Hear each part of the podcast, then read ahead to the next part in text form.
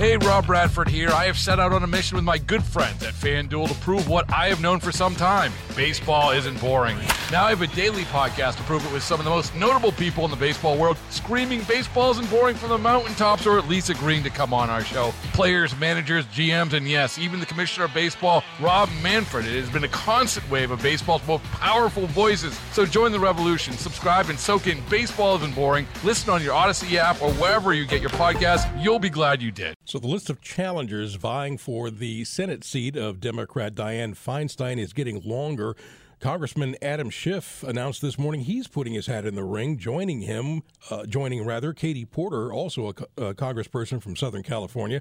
Feinstein holding the seat uh, they're likely vying for hasn't said she's not running yet. For more on this, we're joined live on the KCBS RingCentral Newsline by insider Phil Matier. She may not have commented on this, Phil, but it's obvious that everybody else thinks she's vulnerable and uh, is is vulnerable for the next uh, uh, election cycle. Yeah, I don't know if it's vulnerable or just it's inevitable. You know, Eric, it's this, there's fears of vulnerability and then there's just the inevitability. And the inevitability is that she's 89 years old and she's not going to be up for another six year term. Uh, now there's, you know, a certain amount of protocols about when you announce you're not and things like that because basically you don't want to be a lame duck. But, you know, the other birds in the herd are saying, you know, uh, it's time to get serious about this upcoming Senate race. Uh, it's going to be a big race, and we got to get out there and start moving. Uh, the first one to do it, as you noted, was Katie Porter, uh, a progressive uh, Democrat from the Southland. Uh, another one considering is Barbara Lee, our East Bay congressman up here in the woman up here in the Bay Area. But now Adam Schiff, who is actually instantly sort of becomes the front runner in the group, announced this morning. He said he spoke with Feinstein, and now he's ready to hop in. Uh, what does he have going for him? Well, he's got a couple of things. First off, his name ID all right, at least among Democrats. I mean, none of these people, Barbara Lee, Katie Porter, Adam Schiff, is exactly up there with Arnold Schwarzenegger or Dianne Feinstein as far as, or Gavin Newsom as far as everybody knows who they are. But he is known in Democratic circles and in, you know, Republican circles as for his role in the Intelligence Committee and uh, his blasting of Trump and his work on the impeachment of Donald Trump. So he became a national sort of figure and spokesperson.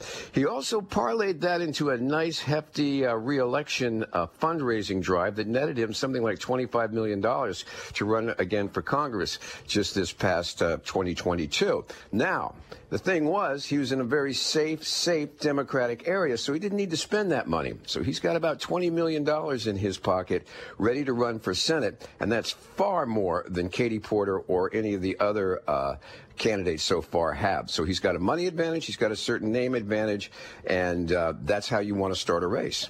Well, it's, it's logical that uh, this would be the end of Feinstein's career in the Senate. Uh, everything about uh, the, the, list we've gone to is is logical, but you still have to get the announcement from her. And is uh, is there still some wiggle room there for her? You know, Eric, I, I, think what everybody is there's wiggle room. It's the wiggle on how you want to exit. Uh, it's it's just it's just not there right now. It's I talked to her friends, her supporters, uh, everybody is saying it's just get through these two years. As a matter of fact, there were questions about whether she was going to make it in the final years, but you know, and she stepped back from a lot of Senate committees. But the Senate's based on seniority, and there's some things that she wants to get for California, and she's going to push for them. So I don't think anybody's going to try to push her out. It's going to be interesting, and you know, maybe tomorrow when we uh, have Willie Brown with us, we should ask for his uh, take on this race and Feinstein's future. I can't wait for that. Thanks so much. That's KCBS insider Phil Matier. Baseball is in full swing. NBA playoffs are heating up, and your NFL team is gearing up for training camp. Listen to the latest on the teams you love here on the Audacy app. The biggest sports radio stations in the country, providing unrivaled local coverage of their teams, all in one place.